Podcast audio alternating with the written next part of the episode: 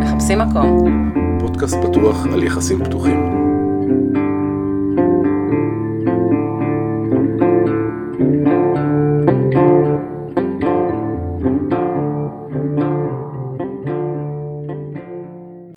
אייל, היי אלון, מה קורה? מה שלומך? טוב. פרק 10. מדהים, אה? לא כן. חשבת שאני אשרוד את הראשון. לא, האמת שלא. אבל הנה אנחנו פה. ו... אנחנו פה ואנחנו לא לבד. וואו. אנחנו מארחים היום את משה הלוי. משה הפאקינג לוי. כן. תודה על ה fucking באמצע. שלום, שלום. אנחנו מאוד מתרגשים. שלום גם לכם. מאוד מתרגשים שאת פה איתנו, ו... טוב, להציג אותך, זה קצת מרגיש כאילו אין צורך. את כל כך מוכרת אני בקהילה. מוכרת לאנשים מסוימים. היום ישבו אצלי אנשים כן. שנשלחו על ידי מישהו, ואמרו לי, באמצע השיחה אמרו לי, "מי- בעצם מי את? וזה, ו... וואו. אז אה, אז, שיגלגלו אז את זה, לא? יש- אפילו הגיעו לפה ולא ידעו, אז אה, יש אנשים שלא יודעים. אוקיי. אם אני מניח אתם... מי ששומע את הפודקאסט שלנו, אני מניח שהוא כבר... אם אתם יודע. אחד מהאנשים האלה שלא יודעים מי זאת משה הלוי, זה הזמן לעצור את הפודקאסט וללכת לגגל את השם הזה. אה, אתם תמצאו שם הרבה חומרים. אה, אוקיי, משה, את, את בזוגיות פולי אמורית כבר חמש, שש שנים? עוד מעט שש וחצי. Mm, אוקיי, ואת בגדול מובילה את התחום, את הנושא הזה בארץ. את, את המידע. את, אוקיי, את המידע. מנגישה את המידע. מנגישה את המידע. בדיוק. אוקיי. למה את חושבת שזה כל כך חם עכשיו? מה הסיפור? איך זה פתאום אה, מתפרץ? אמ, אני חושבת שעד עכשיו לא היו אנשים שממש יצאו עם זה החוצה. כאילו, קצת לפניי, איזה חודשיים שלושה התחילה אורלי בר-לב להצטלם בשמה, בפניה וכדומה. ואני חושבת שברגע שאנשים מתחילים לצאת עם זה החוצה, ככה, אז יכול להיות שמשהו משתנה. מצד שני, היסטוריה מכירה מקרים של אנשים שיצאו החוצה בכל מיני מצבים ולא סיימו את הקריירה שלהם טוב. אז כנראה שהחברה יותר מוכנה לזה. אוקיי. אוקיי, אז- ולמה יותר מוכנה לזה? לא יודעת, אני חושבת שזה קשור בטכנולוגיה בהרבה רבדים. טכנולוגיה? כן, הטכנולוגיה הנגישה את המידע אינטרנט. לדבר הזה? מהמם. אינטרנט, היכולת אה, אה, לבגוד, שהיא הרבה הרבה יותר פשוטה היום, יש הרבה יותר שפע, וגם היכולת לתפוס בגידה, שבאמת לא צריך להיות יותר אה, בלש פרטי בשביל זה. זהו, זה כאילו, את, זה- את לוקחת את הפולי מהכיוון השני, כאילו, זאת אומרת, אנשים כאילו בוגדים, אז בעצם בוא נייצר להם לגיטימציה? לא, אני אומרת, זה זה קורה כמעט- ממילא, אה, את אומרת, זה- אז- זה היה ממילא, זה קרה ממילא, אבל היום הרבה יותר קל לעשות את זה, והרבה יותר קשה לא להיתפס. גם הרבה יותר חושבת, קל להיחשף אה, לאלטרנטיבות. כן, וגם זה יותר מדובר. כל נושא הבגידות, והנושא של קשיים במונוגמיה, זה לא משהו שהתחיל השיח על זה לפני ארבע שנים. נכון. אז, אז זה- אה, זה בעצם- זה הכשיר את הקרקע. זה כאילו, את אומרת, זה- המציאות הכשירה את הקרקע. זה כאילו יוצא מהמונוגמיה, זאת אומרת, כאילו, זה לא איזה בחירה בזה, אלא קשה במונוגמיה, אז בוא נייצר איזה אלטרנטיבה. תראה, אני חושבת שיש אנשים שמראש אה, התחילו לחיות ככה, אני מכירה כאלה, אבל מאוד מאוד קשה לדמיין אלטרנטיבה כשלא קיימת אלטרנטיבה. אוקיי. שהיא לא אוקיי? מדוברת, ואין כן. קבוצות פייסבוק, ואין אה, קהילה שתומכת סביב הדבר הזה, ואין תוכן שמייצרים סביב זה. כש- כשאנשים לא שמעו מעולם את המילה. מהמם. איך אתה יכול בכלל להתחיל לדמיין משהו שהוא כל כך כל כך נגד הזרם המרכזי. ואני חושבת שלכן אנשים פשוט אה, הלכו בדיפולט ברובם, גם היום רוב האנשים הולכים בדיפולט. כן. ואז אה, עכשיו הם מתחילות להיווצר אלטרנטיבות שהן עדיין לא ממש אלטרנטיבות, עובדה שאתם יעל ואלון. אנחנו נדבר על חשיפה עוד מעט. באמת שיש לנו הרבה שאלות בנושא, וגם אה, הרבה מאזינים כתבו לנו שאלות אלייך, נגיע גם לזה. אבל אה, היו כמה שאלות שנורא אנחנו רצינו לשאול. אוקיי. אז יש איזו שאלה שעלתה בקבוצה, ונורא מעניין אותי לשמוע את התשובה שלך אליה. אה, והיא הייתה, מה למדת על עצמך בעקבות המונוגמיה? בעקבות האמונוגמיה? בעקבות הפתיחה של הדבר הזה, בעקבות... אה, מה למדתי על עצמי? אה, אני, זה מוזר להגיד, כי אני יודעת להגיד איזה דרך עברתי, אבל אותו אין לי מושג מה למדתי על עצמי. אה, אולי למדתי על עצמי, אני לא יודעת אם להגיד למדתי על עצמי, אבל אני זוכרת אה, בשלבים הראשונים של הפתיחה, שעדיין, בהקשר של כל מיני דברים שלא קשורים דווקא לפתיחה, נניח אה, לקבל תקן באוניברסיטה או דברים כאלה, אז אוקיי. כשהדברים האלה היו מאוד אה, קרובים לביצוע, אז אה, לפעמים הייתי מרגישה כמו ילדה קטנה שבא לה להתחבא מתחת למיטה, ויש פה משהו שהוא גדול עליי, ואני לא יודעת אם אני יכולה להתמודד איתו, ואין לי את זה יותר. מה יש עכשיו? מה יש במקום? אני די, חוץ מדאעש ודברים מפחידים כאלה, אני יכולה להתמודד די עם הכל. אוקיי, אז זה גרם זה לך להתמודד עם פחדים ו... כן, כי זה ממש, אני אמרתי היום למישהו שזה ממש אה, לחשל אה, אנשים בכאב ובאש, ו... וכשהם עוברים את החישול הזה, אז קטן עליהם. כשאת יכולה לעמוד מול קנאה ולא למות מזה, כן. או חרדות נטישה או דברים כאלה, ולהגיד, אוקיי, לא באמת מפחיד אותי. או מפחיד, אבל אני יכולה להמשיך הלאה. מהמם. אז זה הרבה דברים קטנים עלייך. מעניין. זה דרך אה, הסתכלות באמת, אבל אתה יודע, כאילו בדרך זה מאוד קשה. זה הרעיון, לא? אוקיי, הרעיון בהמונוגמיה זה שזה יהיה לך קשה. באו אליי היום אנשים, אמרו, אבל חשבנו שזה היה כיף. אמרתי, זה גם כיף. אבל אמרו שחשבנו שזה רק כיף, כיף, כיף. אמרתי, לא. תקשיבי, כשרואים אותך לא בטלוויזיה. בטוחים שזה רק כיף. זה הכל נפלא, אבל זה רק מי שלא מקשיב באמת ורק- לתוכן. זה אני... לא, אני חושב שמה ש... דיברנו על זה. מה. שמדברת המון על הקושי בדבר הזה ועל האתגרים ואיך צולחים אותם, זה... בטלוויזיה מאוד קשה. כי בטלוויזיה נותנים 2-3 דקות, שבהן צריך אה, להעביר מסר, כשיש בד- בדרך כלל מישהו שמתנגד. אז ברור שמציגים את הצד היותר חיובי, כי יש כל כך הרבה התנגדות גם ככה. אוקיי. אם יום אחד הטלוויזיה תבוא ותעשה איתי רעיון עומק, מה שאני מאוד הייתי רוצה שיקרה, ולא קורה בינתיים, כאילו בערוצים הגדולים. כן. היה... אבל היה בכאן קצת, היה פה שם. היה את הסדרה של הפוליאמורים, אבל גם של... אה, סליחה על השאלה. כן. זה גם, הם עורכים את זה, הם זה, כאילו... זה לא אותו דבר, אבל אם יום אחד יהיה שם רעיון עומק, אני אציג את כל הכיוונים. בינתיים אני מציגה אותם בספר, בפייסבוק, מהמם. פה. במקומות אח- פה. חכי. לא, רגע, אז אוקיי. למרות שאני חושבת שבאמת, אם יש משהו שחסר בפודקאסט שלכם, זה את הפאן. כל? הזמן קשיים, אלוהים. כן? כן. אוקיי, ביקורת ממה שרגע אני כותבת. שזה בסדר לדבר על קשיים, כי זה מה שאנשים שחיים ככה גם צריכים לשמוע, ויש עוד כמונו, ויש אנשים שעברו את זה נכון. וכדומה. אבל גם בואנה, יש אה, עוד דברים. יש המון עונ- עונג וכיף, ואולי זה בשביל, בשביל בדיוק לה, לאזן את הדבר הזה, את התפיסה הנפוצה של זה רק כיף וכזה, ואז קופצים למים וזה, והמים פאקינג קרים. הם קרים וכזה כמו כאילו. סכינים, כן?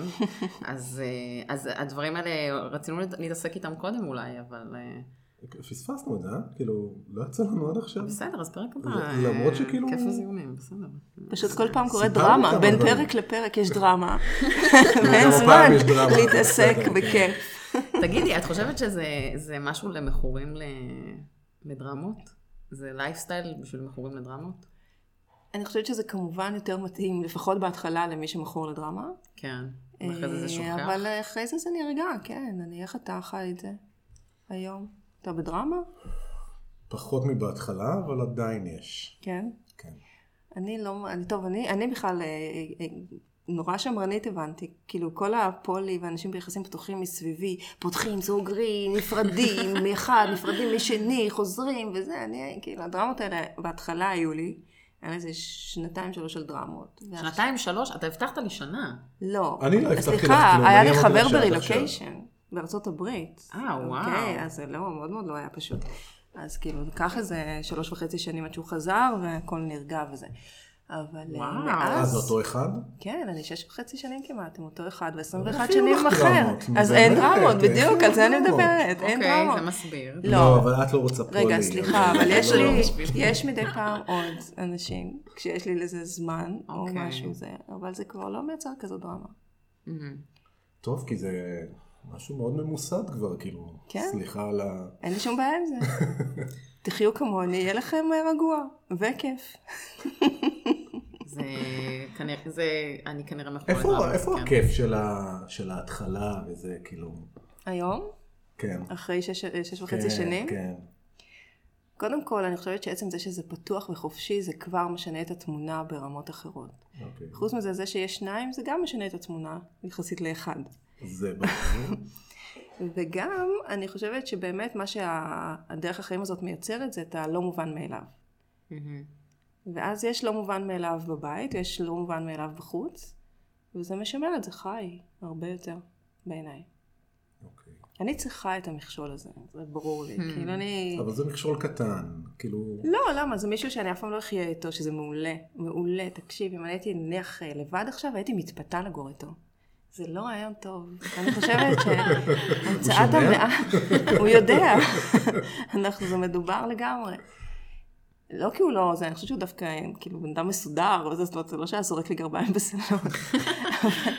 אני ממש לא חושבת שזה רעיון טוב לבני זוג רומנטיים לגור יחד, זה, זו דעתי. את יכולה לספר לנו קצת על איך המודל עובד? זאת אומרת, יש גבולות, לו"ז, ימים, אה, איך, איך זה עובד לכם? מה עובד לכם? בהתחלה היו גבולות, אני קוראת לגבולות, אה, אמרתי את זה במקומות אחרים, אני קוראת לזה קביים, אוקיי. כי זה משהו שעוזר בדרך, ויש אנשים שצריכים קביים להרבה זמן עד שהם יכולים ללכת לבד, יש כאלה שיכולים להיפטר מהם מהר, כן. כאלה שצריכים אותם לכל החיים. ויש כאלה שצריכים אותם לכל החיים, נכון, יש אה, נכים. אוי אוי. לא, הרעיון, יואו, אני אוהבת שמה שקשוחה, כן. אוקיי. אבל בעיניי הרעיון הוא, אם אפשר, להגיע למקום שבו כבר לא צריך גבולות, אלא אפשר, כי, גב, כי גבול זה, זה משהו שאסור, נכון? כאילו אסור מהמם. לעבור את המקום הזה. וכשאין לא. הגבול, אז מה זה גבול בשבילך? גבול זה ביטחון. אבל מה מייצר אותו? הידיעה שהוא שם. יפה, אז יש שם גבול שמעבר לגבול זה אסור. אבל, אבל הגבול הזה הוא לא שם באופן קבוע, ולפעמים הוא מדובר, לפעמים הוא זז קדימה והולך אחורה, אבל ויש בינתיים, דו שיח. בינתיים, כל עוד הוא שם, כן. אסור ללכת מעבר לגבול, נכון? נכון, אבל תמיד אפשר לבוא ולשאול. זה- נכון, זה לא גבול, זה גבול מנייר או גומי וזה לא גבול אה. מחומת אה, סין. וזה חלק מה שמייצר איזה עניין סביב הדבר הזה. איזה שיח תמידי כזה בין בני הזוג, איפה הגבול, למה מזיזים אותו קדימה, למה מזיזים אותו אחורה, מה כשהם- קרה עכשיו, את יודעת, כל אחד מה שהוא צריך. נכון, אבל כשמגיעים למקום נוח, אז לא צריך את הגבול יותר. אוקיי. הוא בסדר, נוח. הולך. ואז אם יש משהו ספציפי, מעלים את המשהו הספציפי הזה ודנים עליו. יכול להיות שבגלל שאצלך זה משהו מאוד ארוך ודי קבוע, אז, אז כאילו אין צורך בגבולות האלה? יכול להיות שזה חלק מהעניין?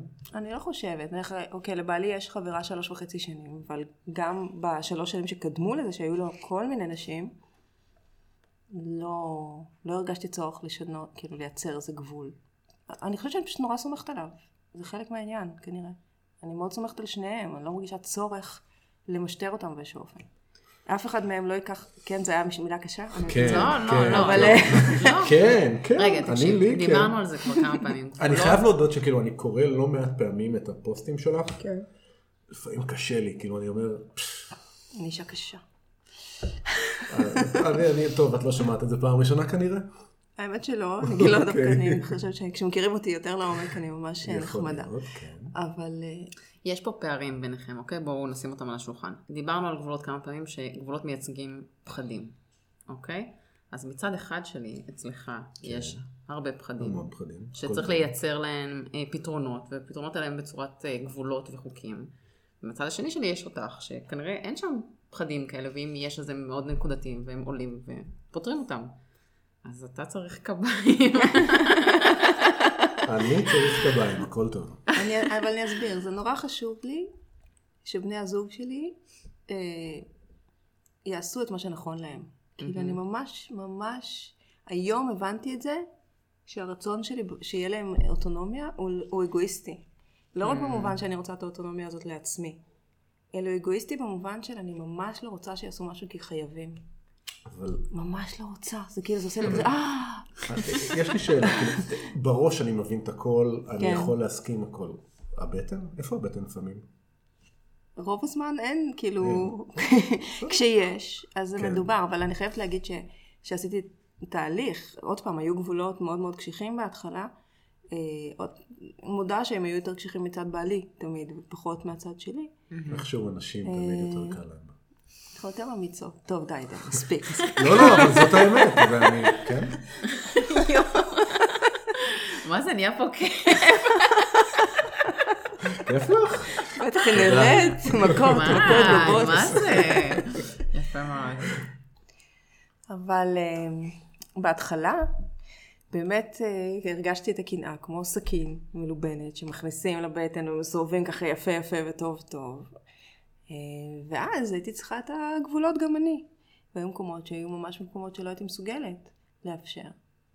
אבל היום, באותם מקומות, אני מרגישה כזה קצת דריכות, ואני מרגישה קצת לא נעים. זה ממש לא מצדיק שום גבול כרגע, הרגשות האלה.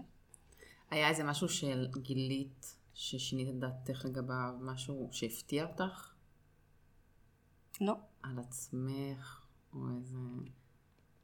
אני חושבת שבעיקר הפתיע אותי שאולי חלקית שבעלי הצליח לעשות את המעבר. מה זאת אומרת? כי, כי כמו שזה קורה לרוב הזוגות שיוצאים ממונוגמיה, יש מישהו אחד, או בדרך כלל אחת, שמושכת, זה יכול להחזיר אותנו ל... כן? בדיוק. ומישהו ש... שחושש. או כמו שאומרת אסתר פרל, בז- בזוג יש מישהו אחד שיותר מפחד אה, לאבד את בן הזוג שלו, ויש אחר שיותר מפחד לאבד את עצמו. למה, למה רוב הפעמים זה גברים? שמפחדים? כן. יש לכם אגו שברירי יותר, וחוסר חיבור לרגשות. אולי יש שם זה עוד כמה- מקשה על אולי תהליכים יש שם גם רגשיים. עוד כמה דברים.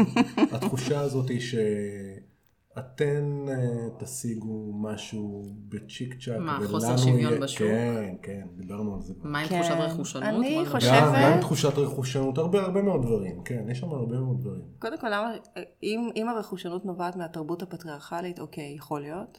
גם, אמ, החוסר שוויון בשוק, אותה תרבות יצרה אותו, נכון. בסדר? למה? זה, רגע, כי זה. היצע וביקוש. ברגע שאסרו על, על נשים להיות מיניות, וסקס Mm. הפך להיות מטבע עובר לסוחר תמורת חתונה. אז אה, הגברים. בחוסר, כן. אוקיי. אה, ועדיין אה, נשים ממושטרות במקומות האלה. אישה מינית מדי עד היום זאת אומרת, לא, אולי לא בתל אביב, אבל אפילו, את יודעת מה, גם בפולי, כאילו, אני חושב ש... כן. כאילו, נשים שיותר קופצות, נראה לי מה? היחס טיפה אחר, לא? מצד מי? מצד פרטנרים, כאילו? לפעמים. או, או אפילו אוקיי. מצד נשים אחרות. נשים עדיין מתגוננות. גם בקבוצות פולי נכנסים מלא מלא, סליחה, דושים, שמה שהם מחפשים זה רק אה, חור לזיין, באמת, לא, לא מעניין אותם מה, מי האישה שמאחורי הדבר הזה. ונשים עדיין מאוד מאוד מותקפות. אישה כותבת איזשהו פוסט וישר מקבלת עשרות אה, הודעות בפרטי ובקשות כן, חברות. זה- וכשנשים לא מרגישות בטוחות, אז הן יהיו פחות חופשיות ופחות מיניות. וזה ממש, זה מייצר, זה היצע וביקוש. זה לא שאנחנו חצי חצי באוכלוסייה, וזה לא שנשים אוהבות פחות סקס. אוקיי? אז זה ממש בעיה חברתית. אוקיי. אמ, ולגבי השוק, אני חוש... לא, לא חושבת שזה מדויק, כי, כי נתנו אגוזים למי שאין שיניים. תסבירי. זאת אומרת, נשים, אישה, כל אישה, כל אישה. תגיד, אני רוצה סקס? יהיה גבר. ש... אחד? או, כן, אחד? או חמישים שעומדים בתור, אוקיי? במובן הזה לנשים הרבה הרבה יותר קל, הרבה יותר קל. אבל רוב הנשים לא רוצות רק סקס, לגמרי, בלי שום שום עניין, רגש כלשהו, לא חייב להיות התאהבות. או, או, או אפשרות שזה יימשך הלאה. ולכן פה, אם גבר מחפש רק סקס כל פעם עם מישהו אחרת, וואו, זה אין, אין סיכוי כמעט. איפה, אם גבר רוצה לחפש מישהי רק לסקס, שיחפש יזיזה. אוקיי? זה יהיה לו הרבה הרבה יותר פשוט, אחת או שתיים, מאשר כל פעם לנסות לחזר אחרי אישה. וואי, זה נראה לי פשוט ציוץ ובלתי אפשרי, אל תעשו את זה. תאפשרו זה קצת. רגשות, תאפשרו חברות, תאפשרו משהו. אל תגבילו את זה רק לסקס, או תלכו לסווינג. אוקיי. אגב, את לא מדברת כמעט אה, בפורומים היותר אה, פתוחים על, ה, על המקומות האלה. כאילו, יש יותר אה, את העניין הזה של הפולי, זה כאילו, זה מוכר יותר טוב, אה? מה? אה, כן. ככה, אני גם חושבת שזה כלפי חוץ, ברור, המיניות עדיין, ואגב, אני מדברת המון על מיניות, כי אני חושבת שחשוב להנכיח את זה ולהפוך את זה למשהו לגיטימי, גם סקס חד פעמי או... כל דבר בעצם שבן אדם עושה מרצונו, זה סבבה לגמרי. ולא פוגע באחרים כמובן. כמובן, כמובן. כן, אבל למה אני מדברת על פולי, או אפילו אני היום יותר נוטה לאנרכיה של מערכות יחסים? כי אני חושבת שאם אנשים יכולים להגיע לקיצון מבחינת התפיסות, אז uh, כל דבר באמצע הוא קל. זאת אומרת, אם אני יודעת לשחרר בן אדם להתאהבות, אז אני בטח יודעת לשחרר אותו לסקס חד פעמי. אוקיי? אז כאילו... אני לא יודעת אם שמת לב, אבל אמרת אנרכיה ושנינו הפסקנו לנשום. כן? אז ת- כן. תחזרו, תשתו עוד משהו. אני רגע נמזוג בחלק לכם עוד נכון? קצת. יאי. מה שאת דואגת לנו אני כאן יודעת, יפה. אני יודעת שאתם אה, מעדיפים וויסקי, אבל אני לא... אני- אנחנו עובדים טוב על כל האלכוהול, זה בסדר. הבנתי. תודה. אז תנשמו ותשתו משהו. אוקיי, אנרכיה. זה כן. פשוט מרגיש נורא כזה אנרכי. אנרכיה זה לא אומר שאין... אה, ותעשי לנו סדר באנרכיה. הזאת. באנרכיה. כן. מה, איך, איך, מה... בגדול? כמו שאני מבינה אנרכיה של מערכות יחסים, בסדר? וכמו כל דבר, יש כל מיני אנשים מבינים כל דבר בצורה קצת אחרת. אנרכיה של מערכות יחסים אומרת שני דברים. הדבר הראשון, למה להגיד שברגע שיש סקס, מערכת יחסים הזאת אוטומטית יותר חשובה, או יש רומנטיקה, היא אוטומטית יותר משמעותית מכל מיני מערכות יחסים אחרות. למה הורות משותפת פחות חשובה? למה אה, מערכת יחסים אפלטונית של 20-30 שנה פחות חשובה? למה יש אנשים שמרשים לעצמם, ברגע שהם בני זוג, להגיד, תיפטר מהידידה הזאת שלך של 20 שנה, לא בא לי טוב בעין, וזה מקובל, כאילו, אוקיי? אוקיי. אז האמירה היא אה, לא אוטומטית, רומנטיקה ומיניות מעל כל היתר. זה צד אחד. צד שני אומר, בואו נהיה גמישים. מערכות יחסים משתנות, הן דינמיות. אנחנו מנסים לקבע אותם, בן זוג ראשי, כן. אוקיי? יש תפקיד שמגיע עם זה, יש חובות שמגיעות עם זה, ובן אדם כבר לא שם. אז מה, אז עכשיו צריך לשחק איזשהו משחק. בואו ניתן למערכות יחסים להיות מה שהן ונאפשר את התנועה הזאת, לא נמות מזה שפעם היינו ידידים ועכשיו אנחנו, התפתחה מיניות ופתאום נהיינו בני זוג רומנטיים ואחרי זה המיניות אה, הפסיקה ונשארנו ידידים ואחרי זה אולי פתאום חזרה המיניות, כאילו בואו בוא ניתן למערכות יחסים את הגמישות היותר גדולה הזאת מתפקיד מסוים. אני נורא אוהבת את זה. כשאומרים אנרכיה, בדרך כלל הכוונה היא לא להגדיר ראשי ומשני, נכון? זאת אומרת, לא להגיד, את זה יכולה להיות גם פוליאמוריה היררכית. נכ- אוקיי, יש סולו פולי שיכול להיות לא נכון. היררכי, ויש אנשים שגרים ביחד. כן, חמישה, שישה אנשים שגרים נכון. ביחד, ואז כולם ראשיים לצורך העניין. אז כשאת אומרת אה, אנרכיה עבורך, מה זה אומר? אז אמרתי, זה זה, זה שאין היררכיה מובנית, כן. אוטומטית. אבל- בטח שיכולה להיות לי מערכת יחסים שיותר משמעותית לי. כן. אבל היא משמעותית לי, כי כרגע היא יותר משמעותית לי. לא כי הגדרנו את זה, ועכשיו לעד היא יותר משמעותית. אבל היא היררכית מעצם זה שאת גרה בבית. אני לא, פה- אני לא אנרכיסטית. לא את. אני לא חיה ככה. אה, אני, מציגה- אוהב, אני מאוד מתחברת למקום הזה, אבל אני לא חיה ככה. אני חיה בפוליאמוריה, היררכית. נקרא לזה היררכית, למרות שאני חושבת ששני בני הזוג שלי הם ראשיים בעיניי רק ברמות אבל, אחרות. אה, מה זה אומר? כי אני רואה את שניהם איתי, כתבתי לך את זה בזה, בבית אבות אה, כן. בסוף אה, זה, אני לא רואה מישהו, כאילו, הכל יכול להיות כמובן, כן? אבל- אבל כתבת שכאילו את הבית הזה קנית בכל זאת עם בן זוג אחד ולא עם האחר. ברור, האחר נשוי למישהי אחרת, זה קצת אה, מוזר לקנות אותו בית. אז יש פה היררכיה. אז יש פה איזה היררכיה מקום- משפחתית. נכון. המשפחה שלי באה קודם, יופי. אוקיי? הילדים אז- שלי באים קודם. אה, רוב החגים, רוב הסיכויים, אלא אם כן יש משהו ממש יוצא דופן, יהיו בבית וכדומה. אבל אה, אני לא יכולה לכנות את בן הזוג הנוסף שלי משני, כי הוא לא. הוא בן אדם מאוד משמעותי לי בחיים. אני תוהה, רגע, אני אומרת את זה לך, כן. אוקיי? אני תוהה עד כמה אה, אה, הפחד שלנו, ואני אומרת פחד בגלוי, לגמרי. אוקיי? הפחד שלנו מ- מצורת חיים כזו, היא פשוט עוד קביים. בסדר? על להגיד כזה, לא, לא, יש ראשי, יש ראשי ויש משני, הוא רק משני, וכדי לייצר קביים עבור הקשר אני- שבבית שמחזיק אותך ושומר אבל עליך. בואי נעשה ככה, רגע, מה שאת, שנייה, אנחנו... אני התייעצות שותה בינינו. משהו. כן. ב- בעצם אצלנו, נו, כן, אם אנחנו מסתכלים רגע פנימה, כאילו, אה, הזוגיות שלנו היא המרכז, גם, גם דיברנו על זה בפרק ההוא, נכון. כאילו, זה המרכז שלנו, כאילו בלי זה מאוד מקשה עלינו לראות יציאה החוצה. בלי זה הכל יותר מדי כאוטי. אוקיי, גם כי אנחנו מחליפים יותר פרטנרים ממה שם, אבל גם כי עכשיו לייצר זוגיות עם פרטנר שהוא נשוי, אה, זה מעורער עבורי. יש שם יותר מדי משתנים שיכולים להשפיע על הדבר הזה, זה יכול להיפסק בכל רגע. אני, אני לא מרגישה מספיק בטוחה עם עצמי לשים שם משקל. אני, אני מרגיש זה- שאני צריך איזה מקום שכאילו לחזור אליו, כאילו מין בית כזה, כן? הוא שקשה, ה- אני, אני חוזר למקום הבטוח שלי. וכאילו המצב שאת מתארת הוא קצת כאילו, אין איזה מקום אחד כזה, זה יכול יש. להיות... אבל יש. אני אסביר לך מה הוא. הוא שונה. אוקיי, זה אני. זה את. כן. אני מתה עלייך. אוקיי. לא, זהו, אתה לא יכול להגיד שום דבר. לא, אני לא יכול להגיד. כן, אני- לא? מספיק לעצמי. אמ, איזה פרק. אוקיי.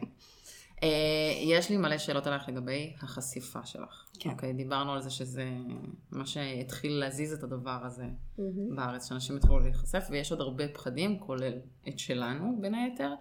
אה, וגם בקבוצה אפשר לראות שהרבה אנשים התחילו להגיב לנו רק כשזה, אה, כשהם בתוך קבוצה סגורה ואחרים לא רואים, וגם שם יש הרבה אנשים בפרופילים פייקים שלא רוצים שיזהו אנשים אותם. שפונים אלינו אישית ולא כותבים נכון, בקבוצה. אנשים שמבקשים שנעלה דברים אנונימית, אנשים מפחדים. כן, אוקיי. מה הכי הפחיד אותך לפני החשיפה? הילדים. מה, מה דמיינת? ש- הפחדים הכי גרועים שלי היו שינדו אותם בבית ספר, ושההורים לא ישלחו את הילדים שלהם לבית שלנו לשחק איתם. זה כאילו היה ממש מפחיד. ומה קרה מזה, מכל זה? אפס. אוקיי, אוקיי. את לא הרגשת שאת אה, ביום הורים או משהו שמסתכלים לך מאחורי הגב? ו- באים? הורים ואומרים לי כמה הם מעריכים את מה שאני עושה. ו... לא, לא, לא, אני שאלתי אם, אם לא הרגשת אנשים שמדברים מאחורי הגב. כאילו, אלה שבאים, זה בטח זה. עושה מאוד טוב. תראה, כשיצאתי החוצה, ממש בהתחלה זה היה אה, אצל אורלי וגיא. שמונה וחצי בבוקר אף אחד לא רואה. אבל יום אחרי זה אני הייתי באיזה אספה בגן של הורים. ופשוט ישבתי שם, אמרתי, מי רואה? מי יודע? מה זה? וכאילו הייתי, אה, לחוצה, לחוצה, והסתכלתי על הבת שלי, אמרתי, יואו, לא מסורקת טוב. הם בטח חושבים, למה לא סירקתי אותה טוב? מוזנחת, כן. כן. ואז יואו. באמת, כאילו, חודשים אף הורה לא אמר לי שום דבר. ופשוט כל פעם כשהיו מפגשים לא ידעתי מי יודע, מה יודע וזה. ואז יום אחד באתי באיזשהו מפגש הורים כזה, אחרי איזה חודשיים, שלושה אחר כך, באתי לאיזה אבא שאני בקשר איתו, של אה, ידידות. אמרתי לו, תגיד, אה," הוא אמר לי, מזל טוב על המקצוע החדש. אמרתי לו, תגיד, אה, יודעים, לא יודעים? הוא אמר לי, יקירתי, זמן דיפוזיה של המידע הזה בשוהם הוא שעה. גדול. מהרגע שהיית באמנון לוי, שזה איזה חודש אחרי, חודש, חודשיים אחרי אה, אותה אורלי וגיא, כן. כולם ידעו. התקשרו, אומר, התקשרו אליי, הורים, תפתח את הטלוויזיה, אתה רואה? זהו, ובקיץ, באיזה מפגש בריחה, גם, שוב, שוב, חוץ ממנו, לא שאלתי אותו, כי לא ידעתי מה אומרים, אומרים שזה בסדר, לא בסדר, מה שמעת, לא אמרתי, כאילו על נעים. כן. ואז באיזה מפגש בריחה, אני עומדת כזה ליד השולחן ואוכלת, וניגשת אליי איזה אימא שאין לי מושג מי היא, אני אף פעם לא מזהה הורים, זה פשוט נורא. אה, בעלי עוצר כל מיני אנשים רנדומליים ברחוב, אומרת להם שלום, אומרת, מי זה? אומר, מה זאת אומרת, זה אבא של זה מכיתה וואי, ב' וואי, שלוש. וואי, אני עזבו מה? עכשיו כמה? לא, אני לא יכולה להחזיק כמות של כזאת של אנשים בראש, אני פשוט לא מסוגלת. אני פוגשת מאות, אם לא אלפי אנשים בשנה, ואמרו שהמוח האנושי יכול להחזיק 150, אז כאילו, לא, זה, אני מתנצלת מכל מי ששומע ולא זיהיתי אותו. כולל אנשים שהגיעו אליי לייעוץ, ואני פוגשת אחר כך, ואין לי מושג מי הם, יואו, זה נורא. אבל גם אני בגיל המעבר, אז כאילו, בואו, כל הדברים האלה. ביחד. אני לא יכולה.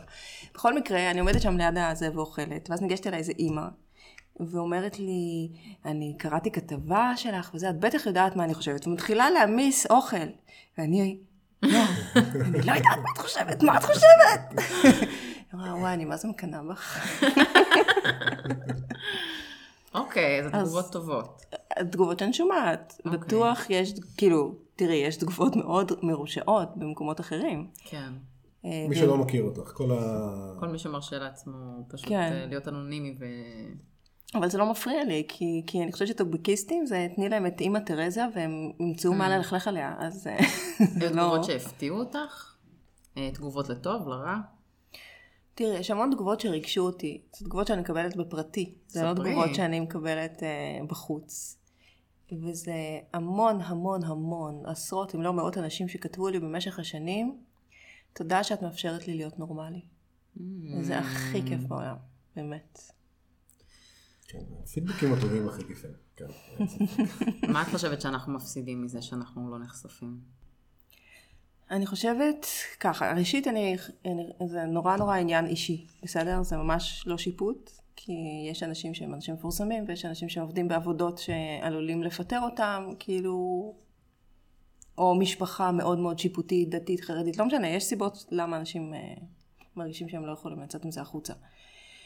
אבל החוויה של, אה, של להיות מי שאני בעולם היא נורא נורא משמעותית. היא בעיניי גם חלק ממה שבונה את הביטחון העצמי. ואת היכולת להתהלך עם גב זקוף, ויכולת להיות, פשוט להיות מי שאני בעולם, לא רק בבית, אלא בחוץ. זה... כשאני עובדת עם אנשים על בניית ערך עצמי, אנחנו עובדים על זה, על יכולת להיות מי שאני, ולהביא את מה שחי בי לעולם. אז uh, אני חושבת שזה משמעותי בהקשר הזה. נו, אתה נחשף? לא. אני חצי, חצי כבר נחשפתי יותר ממך. אוקיי, זה לא תחרות. יותר ממך, נתחיל כן. מזה. בסדר, לקח לי אבל הרבה שנים. נכון, יש לך אולי, פור אה, רציני. וגם כן. אני חושבת שצריך להיות ממש סגור על זה שחיים ככה. אוקיי, כאילו, כן, ברגע שתפסיקו להיות. מונוגמים, כן. אה, אוקיי. היא צוחקת עליי, כן. אוקיי. אה, רגע, יש לך טיפים ל- למי שרוצה להיחשף? מי שרוצה לעשות צעד ראשון בחשיפה כזאת? או... פשוט להגיד את האמת. למי? למי שהם רוצים, למי שהם רוצים. כן? לא, למי, שאני רוצה אני אומר. כן. אני לא חושבת שכולם צריכים ללכת עכשיו למדיה, אוקיי. ו- וללכת ולהיות אני, אין לי שום אקטיביסטים. צורך לרשום את זה בפייסבוק, או כן. זה, אבל כאילו, אבל כן להבין ש... אני לא מסתתר. אני כן חושבת שמי שכן יכול להרשות את זה לעצמו, שזה אומר, לא, עוד פעם, לא חייב להיות מדיה, אבל אם כן, כן. ואם לא, אז uh, כן להגיד in open relationship בפייסבוק, וכן לספר לאנשים בעבודה, במקומות וזה, זה מייצר נראות, זה מייצר נוכחות, זה מרגיל את החברה, וזה מייצר לשאר האנשים מתישהו את היכולת לצאת מהארון יותר בקלות. אז כל מי שעושה את זה עושה שירות לקהילה. שירות זה כן, אוקיי. לא את עושה חייבים, בהחלט שירות, אבל... כן. אוקיי, אנחנו נעבור קצת לשאלות ממאזינים. אה, אוקיי, אז ממה שאת פוגשת, מה דינמיקת ההתפתחות של קשרים המונוגמיים? האם יש תהליך נפוץ יותר או פחות? ואם יש תהליכים שעובדים טוב יותר או פחות? אז הנפוץ ביותר זה אחד רוצה, אחד לא רוצה, מהמם. או אחד רוצה, בדרך כלל הגבר חילופי זוגות והאישה רוצה פוליאמוריה, שזה כמעט אותו דבר כמו מונוגמיה ויחסים פתוחים, זה מעניין. אותו פער אה, קשה. אוקיי, אה, ופערים בקצבים. תסבירי. זאת אומרת, מישהו מוכן לפתוח, אבל אה, לאט לאט, בוא נלך בזהירות וזה, וההיא בדרך כלל כבר שם, אתה אל תחזיקו אותי, תנו לי לעוף. וכל אחד מהפערים האלה הוא מאוד מאוד אה, מועד לפורענות. כשבאמת המתח העיקרי הוא בין אדם שרוצה ביטחון, יציבות, ודאות, שקט, לאדם שרוצה גילוי עצמי, חוויות, ריגושים, חיות, מיניות, שוקתית וכל מיני דברים כאלה. ואז בעצם אנשים מחזיקים במקביל בצרכים לכאורה מאוד מנוגדים ומאוד חזקים. ואיך את עוזרת להם במקום הזה? אנחנו מחפשים דרך לנשום בהתחלה. מה זה אומר? מקום קטן להיפגש, אני אומרת זה קצת כמו, יש אוקיינוס מסביב, כל מקום תטבעו שם כרגע, אבל האם יש פיסת חוף קטנה קטנה שתעמדו עליה על קצות האצבעות, ושלאף אחד זה לא יהיה בלתי נסבל, זה יהיה לא נעים, זה יהיה לא נוח, זה יהיה כואב, שניכם כרגע תתפשרו שם, אבל לפחות תוכלו לנשום. אנחנו מחפשים את זה. ואז אנחנו מתחילים לעבוד על אמונות ועל תפיסות ועל uh, מניעים לצאת החוצה, מניעים להישאר במונוגמיה, ומחפשים מי יכול טיפה לזוז, למי יש מסוגלות לזוז לאיזשהו כיוון. ואז אפשר להניח רגל, אוקיי? אוקיי. ואז לאט לאט מנסים להרחיב ולמצוא כל הזמן כל הזמן את המקום, מתוך הבנה שאנחנו מחפשים תהליך שבסופו לשני בני הזוג יהיה נוח, אחרת אין טעם בתהליך הזה. אם התהליך הזה הולך לגרום לאחד מבני הזוג לקרוס, או לחלופין לקמול, לא עשינו בזה שום דבר. אין טעם, עדיף שייפרדו. ואחד מהדברים שאני עובדת עליו עם אנשים, זה היכולת להבין שאפשר ללכת. זאת אומרת, זה עדיף שייפרדו, לא עדיף שיוותרו. כן. כן? במקומות כל כך גדולים כמו ביטחון וחופש, כשהוויתור סבל ובלתי נסבל, אז אפשר להחזיק ככה כמה שנים, אבל לא רק הבן הזוג שוויתר מאוד מאוד יסבול, אה, שבעל כורחו נשאר או בעל כורחו יצא החוצה, אלא גם השני יסבול. אז אנחנו לא עשינו בזה שום דבר טוב. יש נקודות פתיחה ששמת לב שמצליחות יותר לעומת אחרות? כן, ש- אחת ההמלצות שלי לאנשים היא לא להתבשל עם זה לבד. מהמם. כי מה שקורה זה שבן אדם, נניח אני רוצה לצאת החוצה, אז אני מתחילה לחשוב על זה, אני, מה, יחסים פתוחים, בא לי, לא בא לי, כן, לא, עד שאני לא בטוחה, בטח אני לא אביא את זה לבעלי, כי למה לערער, למה לפגוע, אגו, מה, אני אתחיל להגיד לו שמשהו לא עובד לי, ש- שאוכל לי חוסר, או שאני רוצה עוד. ואת כל השיח הנורא נורא חשוב הזה, מהמם. אנשים מפספסים. ואת כל ההתלבטות יחד, הם מפספסים. הם באים כשהם מבושלים. עכשיו, כשאנשים מבושלים וכבר יודעים שהם רוצים את זה, too late. הם שם. והצד השני, שזה נופל עליו בדרך כלל כמו רעם ביום בהיר. הוא אומר, "אה, כן. לא רק שאני צריך את כל הזמן שההוא היה צריך בשביל להתבשל עם זה, אני, אני גם פגוע עכשיו, יש לי פגיעה באגו, אני פתאום מרגיש שמשהו בי לא מספיק, אני רוצה בכלל להבין מה זה הדבר הזה שהפילו עליי. אה, הוא לא יכול לחכות. הוא עומד שם כמו סוס, כן, בעורווה, רוקע ברגל, תפתחו לי את הדלת, תפתחו לי את הדלת, אני רוצה חופש, חופש, חופש. כן. והוא לא יכול. לנשום. נכון. וזה מקום נורא מסוכן שהרבה אנשים נפרדים עליו. אז אם יש לי עצה, אז אה, דברו על זה איך שהמחשבות מתחילות. להתחיל להגיע, לדבר על זה, ואם יש חוסרים ויש דברים שלא עובדים, דברו על זה. כולל במיניות, כאילו, ואנשים לא מדברים, או שמדברים ברמזים, ומגיעים אליי, אבל רמזתי לו מלא שנים, מה יופי. לא, אנשים גם לא יקלטו את הרמז הזה לעולם, כי הם לא רוצים לשמוע את הרמז הזה, אני נוח להם איפה שהם, מה נכון. הרמז עכשיו, הם לא יראו אותו בכלל. לא, את רוצה שבן אדם יתייחס, את באה אליו ואת אומרת לו, יש פה סיפור מהותי, יש פה משהו שממש חסר לי. אני חושבת שהרבה אנשים לא חושבים שזה מהותי בהתחלה, הם חושבים שזה משהו קטן. ש... אז החיים הבינוניים שלהם זה החיים שיש לכולם, וכולם חיים ככה וזה בסדר, והם יסתפקו בזה עד שהם ימותו, ויכול להיות שחסר להם משהו קטן, אבל זה לא מצריך כזה בלאגן גדול, ואז הבלאגן הזה נוחת להם על הראש, ומערער להם את כל החיים. בגלל זה כנות, אה, מה שמכונה כנות רדיקלית במערכות יחסים, שמאפשרות את זה, לא כל מערכת יחסים מאפשרת את זה, רובן לא מאפשרות את זה. כן. אבל אם יש בן אדם שאפשר מולו מההתחלה להביא את, את מה שעובר בי, לשים ברדק על השולחן. מצד אחד אני רוצה ככה, מצד שני אני רוצה ככה, אני בכלל לא יודעת, כאילו. מהמם.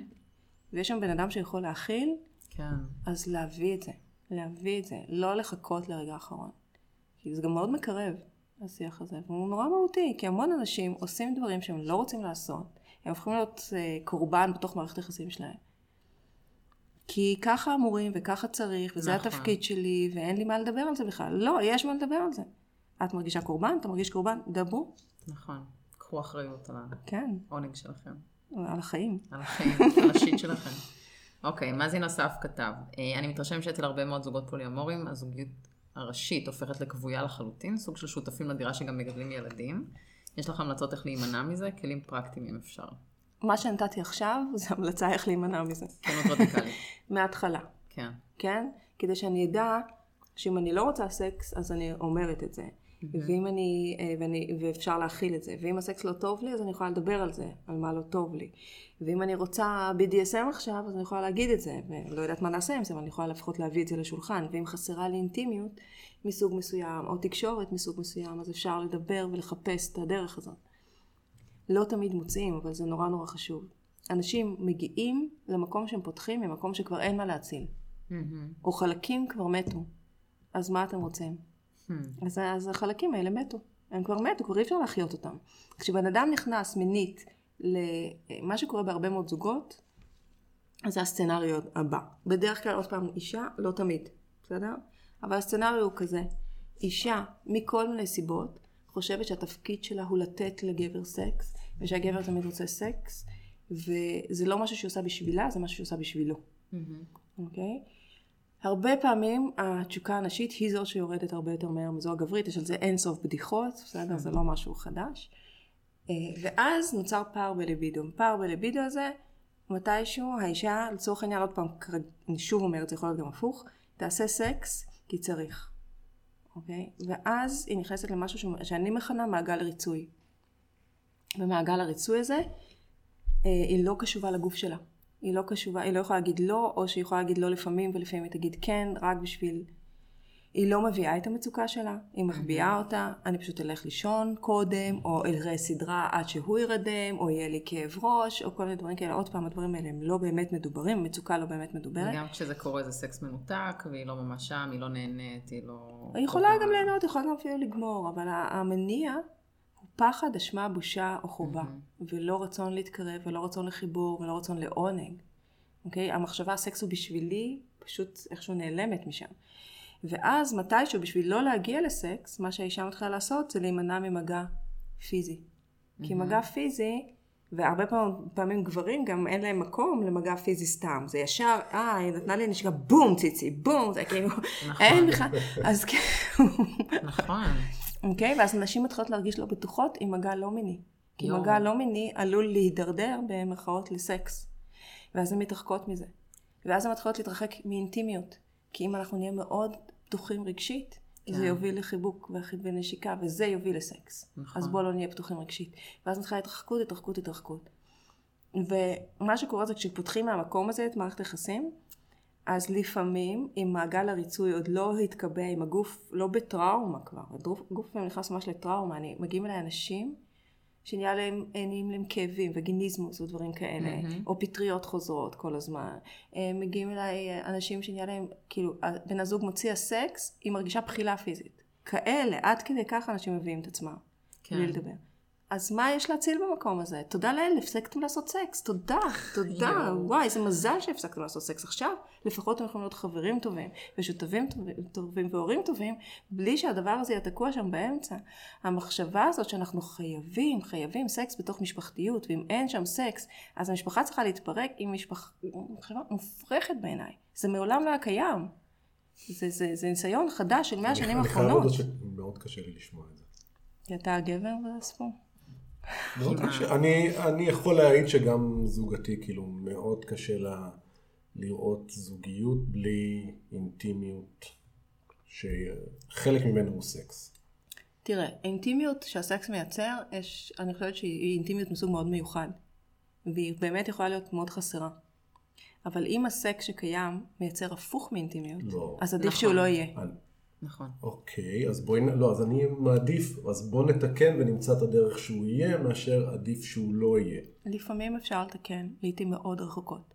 לא, אויש, זה, זה כואב המקום הזה אצל שאת... אה, הסקסולוגים, הסיכוי להחזיר תשוקה בתוך זוגיות קיימת, זה 15 אחוז, זה פחות מפלסיבו. 15 אחוז זה אני לא כלום. מרגיש שזה... אני בתוך זוגיות אולי אתה מונוגמית. מבין את- בתוך. אה, אוקיי? בתוך זוגיות כשאנחנו בסדר, פותחים, כשאנחנו אז יש פותחים לנו זה- יותר כן, אפשרויות. אוקיי? אבל גם. הפתיחה... נרגעתי קצת. לא. הפתיחה עושה בעיקר שני דברים למיניות, בסדר? הקיימת. או שהיא גורמת לה לפרוח, כי פתאום אנשים חוזרים להיות מיניים. כן. אוקיי? מותר להם להיות מיניים, מותר להם להיות סקסיים. פתאום הם- הם- הם חתרניים ביחד, אוקיי? הם כן. עושים משהו חתרני. כאילו. וואו, אז, ואם יש שם בסיס מיני טוב, אם יש שם כימיה טובה, אם לא נוצר מעגל ריצוי לאורך זמן, אז נרדמנו קצת, בסדר? כן. אז וואו, מה שזה עושה למיניות. ואנשים לומדים דברים חדשים בחוץ, וכאילו, זה, זה מדהים. אם מה שהיה שם זה פייק הרבה מאוד זמן, או אולי פייק מההתחלה.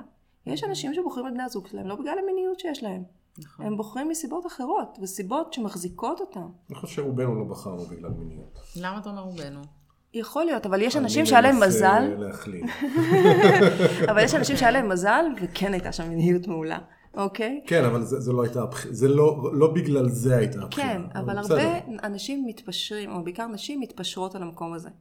כי גם אם גברים. צריך, גם גברים, כי אם צריך, אין את הכל, הכל, הכל בן אדם אחד, די, כבר רוב האנשים מבינים את זה, וצריך להתפשר על משהו, ואני רוצה כבר ילדים, ורוצים כבר משפחה וזה, אז, אה, והבן אדם יציב, ו- ומקסים, והוא חבר טוב, וטה טה טה טה טה, אז, אז אמין לו משהו, נו יאללה.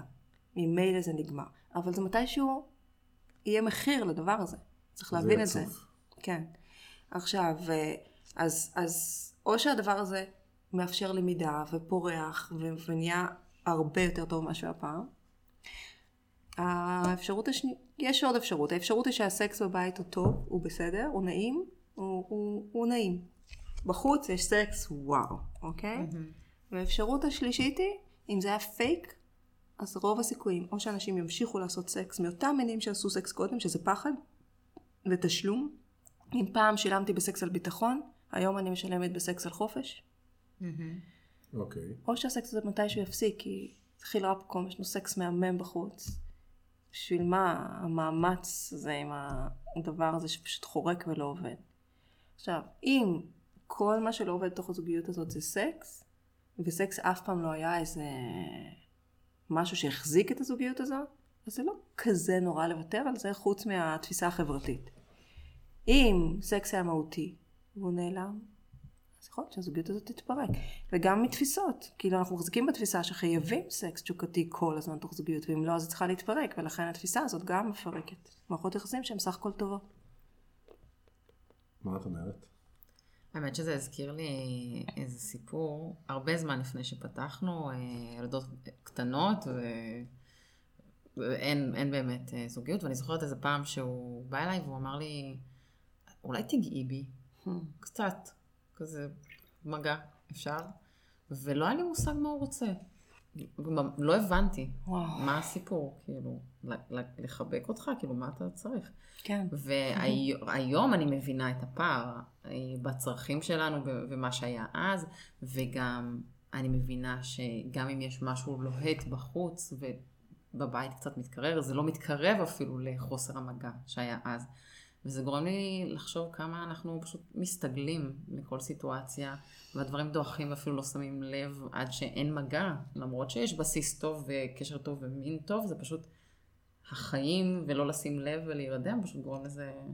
אנחנו לדעוך. הנשים גם פחות מבינות את זה, בסדר? כן? כן, אני חושבת, כי הרבה פעמים, כי הרבה פעמים אישה עדיין המטפל העיקרי בילד. Mm. אוקיי? שזה גם שם עליה הרבה מאוד אחריות ומטלות ודאגות, וזה משהו מאוד לא מיני, כן. וזה גם שם, נותן לה הרבה מאוד מגע. גברים אין להם מגע בחיים. אין להם מגע. וואו. תחשבי, ומגע. זה כל כך כל כך בסיסי, שהרי נעשו מחקרים על ילדים בבתי יתומים שהיו מתים, הם היו מקבלים אוכל, הם מקבלים כל, אבל לא מקבלים מגע ואהבה, והם היו מתים בלי זה. כן. זה צורך אנושי כל כך בסיסי, ולגברים אין אותו. תסתכלי על חיבוקים של גברים. שתי צ'פחות, אני לא הומו אח שלי, כאילו. נכון. זה נורא, אוקיי? והם, בשביל גבר, הרבה גברים, מין זה כל כך הרבה יותר מפורקן מיני. זאת אומרת, יש שם הידיעה שאני אהוב ונחשק, ויש שם מגע, ויש שם אירוטיקה, ויש שם אינטימיות. וכל זה הגבר מאבד כשאין לו מיניות. מהמם. אוקיי? ובשביל אישה זה אוקיי, נו, פתחתי רגליים, גמרת, יופי, נו. וואו, זה כזה פער. עכשיו, אם גבר היה לומד להגיד, מה אני צריך עכשיו? לשים לב, אני צריך עכשיו מגע, אני צריך חיבוק, כמו שבעלך בא אלייך. כן. ואת היית מבינה, זה מה שהוא באמת צריך עכשיו, צריך חיבוק, כרבול, מסאז', משהו שיחזיק אותו, holding, לא יודעת כן. מה. את זה אני ממש יכולה לתת. גם לא בא לי סקס עכשיו. כן. הוא צריך אינטימיות, יש עוד דרכים לייצר אינטימיות חוץ מסקס. נכון. ואז יש כל כך הרבה פחות לא, ויותר כן, מהמם. אוקיי? אני, אני חייב להגיד פה, כאילו, אני חושב שבמילים האלה את מפחידה הרבה מאוד אנשים.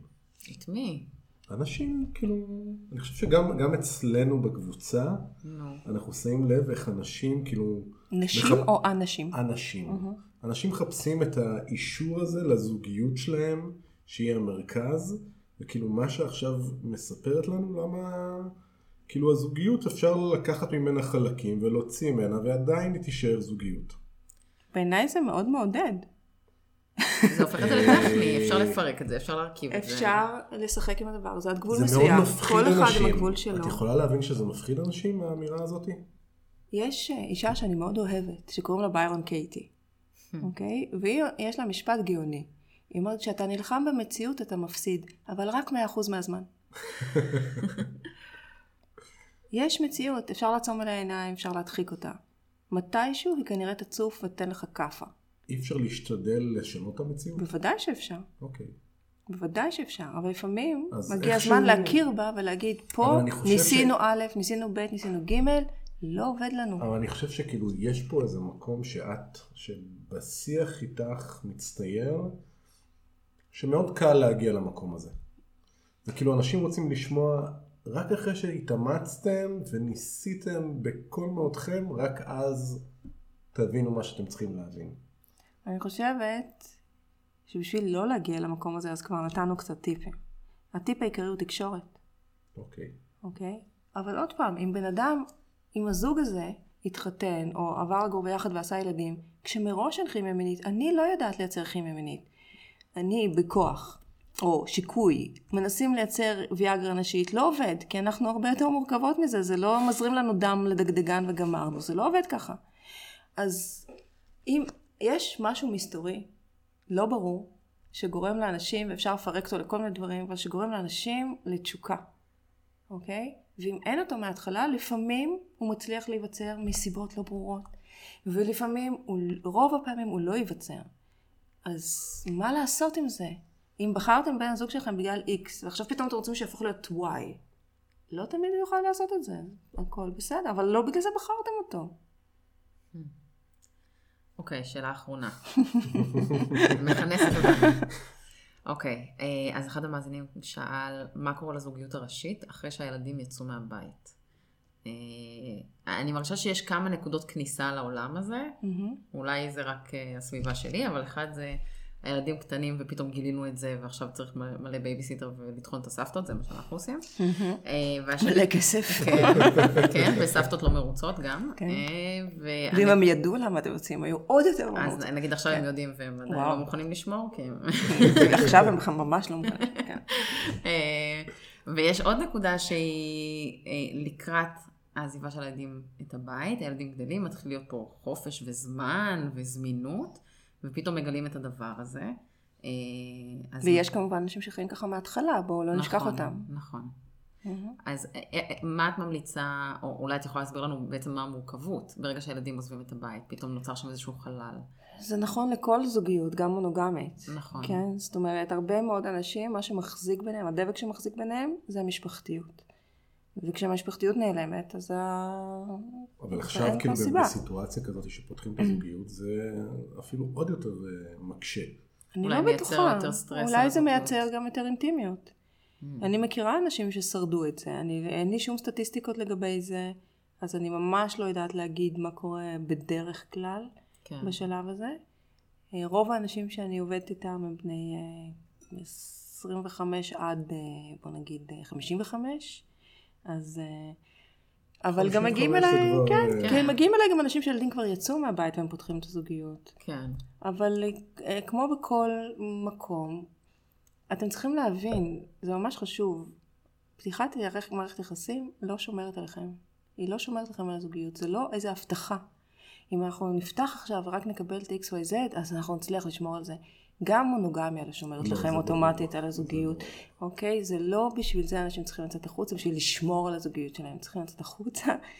אה, אם הם יוצאים החוצה זה כי הם מאמינים בדרך הזאת, או כי הם חושבים שזה נכון להם לחיות ככה, או כי הם לא מסוגלים לחיות במונוגמיה, ולא כדי שאנחנו לא נתפרק.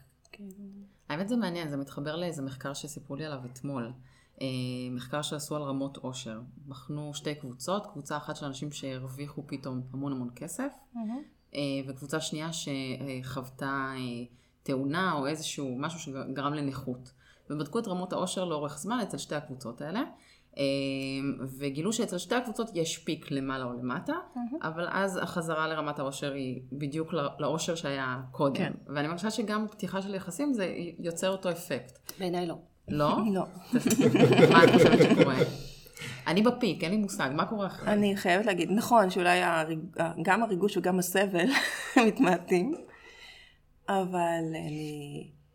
בואנה, זה, זה חוויה כל כך שונה לחיות בחופש. Hmm, לא, אני ממש לא יכולה להגיד שאני חזרתי לאותו מקום שהייתי נמצאת בו, ממש לא, וואו, והגילויים שגיליתי על עצמי בפתיחה הזאת, והדרך שעשיתי, אבל- מה זה, זה אבל הריגוש יהלומים. של ההתחלה כבר לא לא נמצא שם, כאילו זה לא אותו דבר. אבל אה, אז מה? אבל עדיין א', לא לא קיבלתי, א', לא. חזרתי לאותה אוקיי, נקודה, וב', קיבלתי כל כך הרבה מתנות בדרך, וג', הריגוש, אז ההוא, שאגב לא מאה- מאה אחוז חסר לי, אני גם לא סגורה על זה שאני עדיין יכולה לחוות אותו עם כל הביטחון העצמי שקיבלתי, כי נדמה לי שצריך איזה מנת חוסר ביטחון של זה.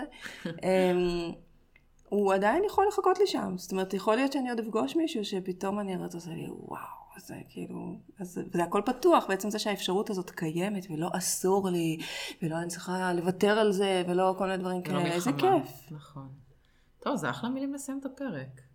כן? כן. טוב. מה שתגידי איתנו ביי. טוב, ביי. ביי.